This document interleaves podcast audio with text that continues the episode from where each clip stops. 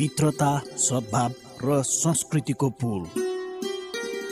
कार्यक्रम हिमाल वारी पारी क्यापिटल मिडिया ग्रुपको विशेष प्रस्तुति कार्यक्रम हिमाल वारी पारी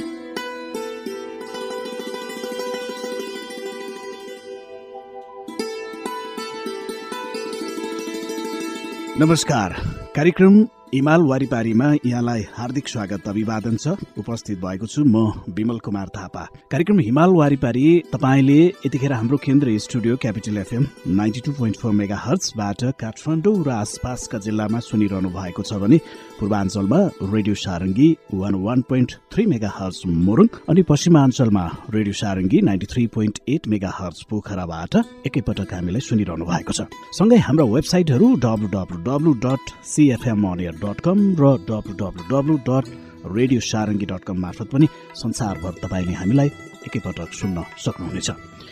कार्यक्रम हिमाल वारिपारीमा हामी नेपाल र चीन बीचको मैत्रीपूर्ण सम्बन्धका विविध आयामहरूलाई कार्यक्रममा प्रस्तुत गर्ने जमर्को गर्दै आइरहेका छौँ। खास गरी नेपाल र चीन बीचको मैत्रीपूर्ण सम्बन्ध स्थापना भएको साठी वर्ष पुगेको छ। यो वर्ष जसरी नेपाल र चीन बीचको मैत्रीपूर्ण सम्बन्ध स्थापना भएको छ दशक पार भएको सन्दर्भमा हामीले विशेष त नेपाल र चीन बीचमा के कस्ता कुराहरूमा हामीले आदान प्रदान गर्न सक्दछौँ? विशेष त यहाँको सांस्कृतिक आदान प्रदान हुन सक्दछ भाषिक कुराहरू हुन सक्दछ। त्यहाँका ऐतिहासिक र सांस्कृतिक पक्षहरूलाई पनि हामीले कार्यक्रममा सामग्रीका रूपमा प्रस्तुत गर्दै आइरहेका छौँ। श्रोता आजको कार्यक्रममा हामीले चिनिया भाषाको एउटा साङ्गीतिक प्रस्तुति यहाँहरू समक्ष राख्दैछौँ।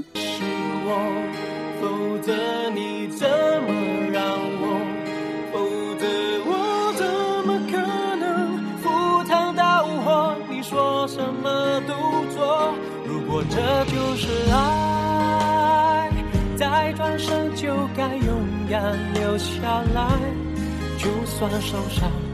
就算流泪，都是生命里温柔灌溉。我要变成童话里你爱的那个天使，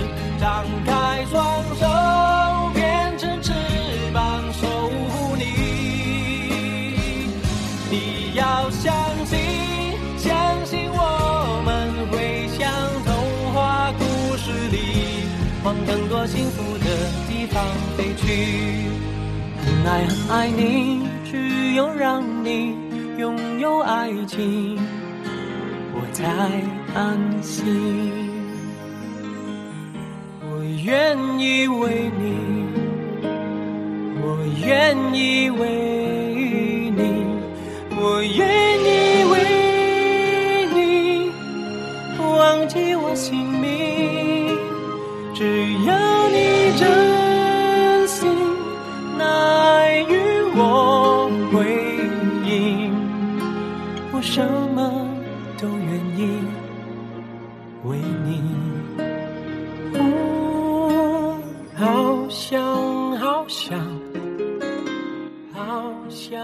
想。तपाईँले भर्खरै सुन्नुभयो चिनिया भाषाको एउटा गीत हुन त सङ्गीत भन्ने कुरा कुनै भूगोलसँग मात्रै गाँसिँदैन यसको भूगोलले मात्रै समेट्दैन जुनसुकै सङ्गीतको कुनै सीमा हुँदैन जुनसुकै भाषाका सङ्गीतहरूले पनि आम मानिसहरूलाई जनमानसहरूलाई चाहिँ गाँच्न सक्दछ जोड्न सक्दछ र चिनिया भाषाको सङ्गीतले पनि हामीलाई सँगै गाँच्न सक्दछ विशेष त जनजनमा अथवा जनस्तरमा पनि एक खालको भावनात्मक सम्बन्ध अझ विस्तार गर्न सक्दछ।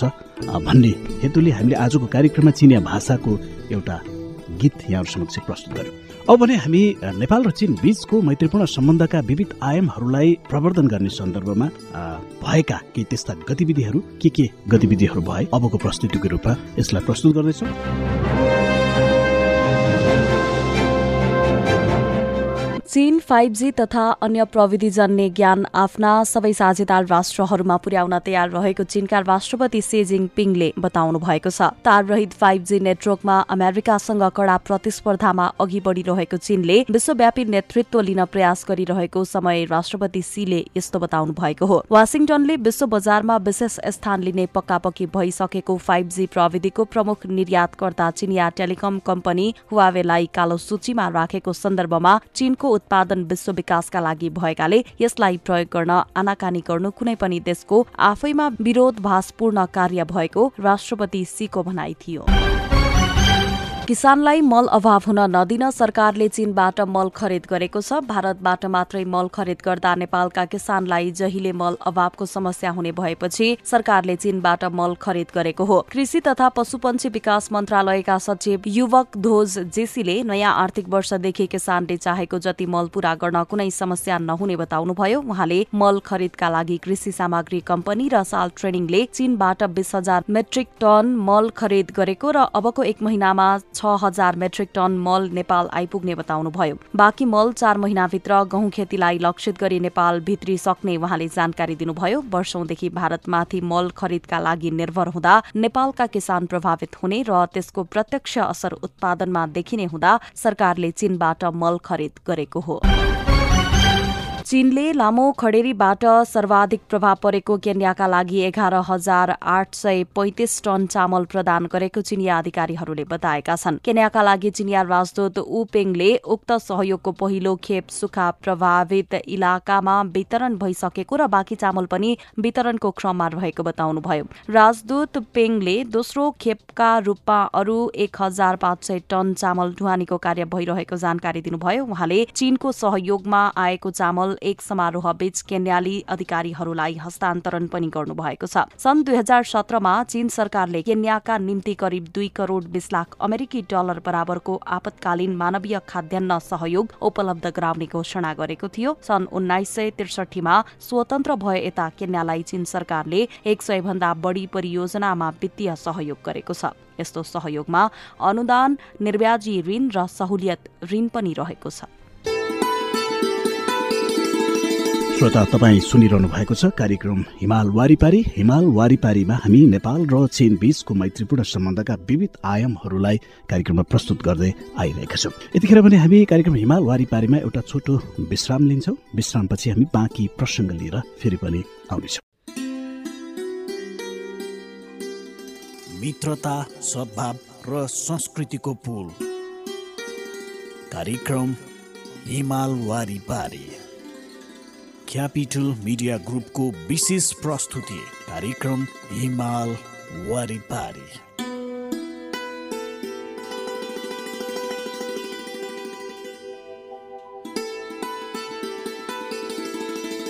विश्रामपछि यहाँलाई फेरि पनि स्वागत छ श्रोता। तपाईँ सुनिरहनु भएको छ कार्यक्रम हिमाल वारिपारी। हिमाल वारिपारी तपाईँले यतिखेर हाम्रो केन्द्रीय studio capital FM ninety two point four mega हर्चबाट Kathmandu र आसपासका जिल्लामा सुनिरहनु भएको छ भने पूर्वाञ्चलमा radio Sarangi one one point three mega hertz Morang अनि पश्चिमाञ्चलमा radio Sarangi ninety three point eight mega hertz पोखराबाट एकैपटक सुनिरहनु भएको छ। सँगै हाम्रो वेबसाइटहरू W W W dot CFM on air dot com र W W W dot radio Sarangi dot com मार्फत पनि तपाईँले संसारको जुनसुकै कुनाबाट हामीलाई सुन्न सक्नुहुनेछ।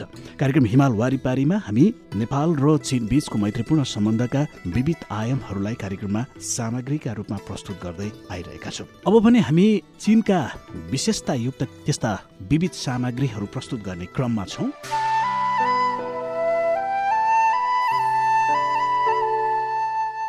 हिमाल वारिपारीको यस श्रृङ्खलामा तपाईँलाई स्वागत छ। आजको यस श्रृङ्खलामा व्यावसायिक बनोटको मूलभूत अवस्थाको बारेमा जानकारी दिनेछौँ। व्यावसायिक बनोटको मूलभूत अवस्था भनेको व्यावसायिक विभागहरूमा उत्पादनका मुख्य कारकत तत्त्वहरूको अनुपात तथा तिनीहरू बीच एकअर्कामाथि भर पर्ने र एकअर्कामाथि नियन्त्रण गर्ने परिपाटी हो। यसमा मुख्यत कृषि उद्योग र सेवामूलक व्यवसाय यी तिनवटा व्यवसायहरू बीचको अनुपातिक सम्बन्ध तथा विभिन्न व्यवसायहरूको बीचको अनुपातिक सम्बन्ध समावेश छन्। सन् उन्नाइस सय उनपचासमा नयाँ चिनको स्थापना भएदेखि यता चिनको व्यावसायिक बनोटले तीन चरण पार गरेर विकसित हुँदै आएको छ जुन यस प्रकार छन्। पहिलो चरण गत शताब्दीको पचासको दशकको सुरुदेखि सत्तरी दशकको अन्तसम्मको अवधिमा पर्दछ। सो अवधिमा चीनले अर्थ उपनिवेशवादी अर्थतन्त्रको विशेषतामा द्रुत गतिले परिवर्तन ल्याएर प्रारम्भिक रूपमा औद्योगिकरणको जग बसालेको थियो। दोस्रो चरण सन् उन्नाइस सय उनासी सालदेखि गत शताब्दीको नब्बेको दशकको अन्तसम्मको अवधिमा पर्दछ। उक्त अवधिमा चीनले सुधार र खुलापनको नीति अवलम्बन गर्दै बारम्बार व्यवसायको बनोटमा तारतम्य मिलाउने काम गर्ने गरेको थियो जसले गर्दा चीन औद्योगिकरणको मध्यकालमा प्रवेश भएको थियो। तेस्रो चरण गत शताब्दीको नब्बेको दशकको सुरुमा चिनले समाजवादी बजारमुखी अर्थतन्त्रमा आधारित परिपाटीको स्थापनाको प्रक्रियालाई अघि बढाएदेखि सन् दुई हजार बिससम्मको अवधिमा पर्दछ। यस अवधिमा चिनले औद्योगिकरणको लक्ष्यलाई साकार तुल्याउनुका साथै प्रारम्भिक रूपमा सूचनाकरण सम्बन्धी कार्यलाई सफलीभूत पार्नेछ। विगत साठी वर्षभन्दा बढी समयदेखि यता चिनमा तीन पटक व्यवसायहरू बीचको अनुपातिक सम्बन्धमा पनि अपेक्षाकृत ठुलो परिवर्तन आएको छ। गत शताब्दीको पचासको दशकको थालनीदेखि सन् दुई हजार बाह्रसम्ममा चिनमा कृषिको अनुपात पैँतालिस दशमलव चार प्रतिशतबाट झरेर सन् दुई हजार बाह्रको दस दशमलव एक प्रतिशतमा पुगेको थियो भने औद्योगिक अनुपात चौतिस दशमलव चार प्रतिशतबाट बढेर पैँतालिस दशमलव तिन प्रतिशतमा पुगेको थियो। उता सेवामूलक व्यवसायले लिएको अनुपात पनि बिस दशमलव दुई प्रतिशतबाट बढेर चौवालिस दशमलव छ प्रतिशतमा पुगेको पाइयो।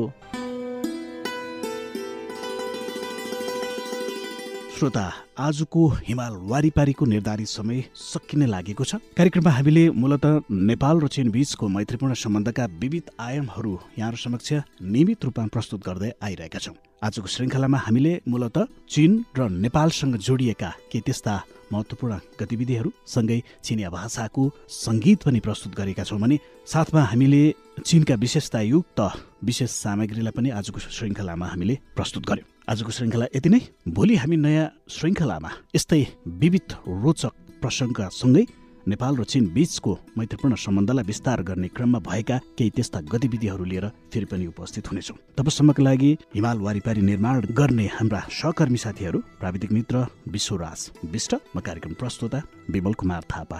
विदा हुन्छु। नमस्कार।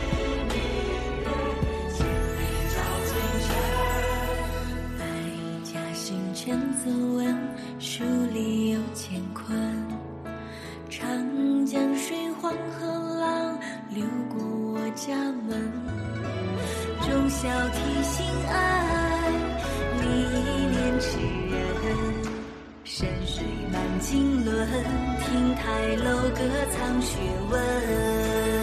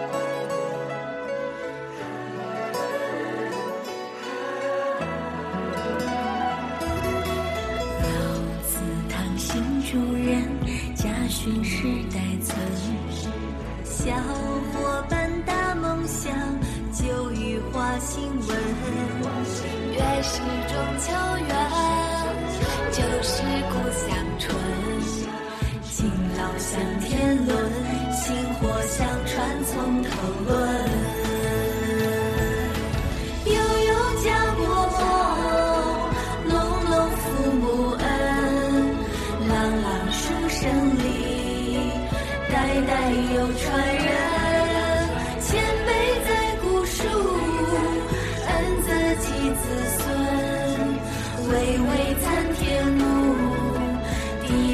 夜深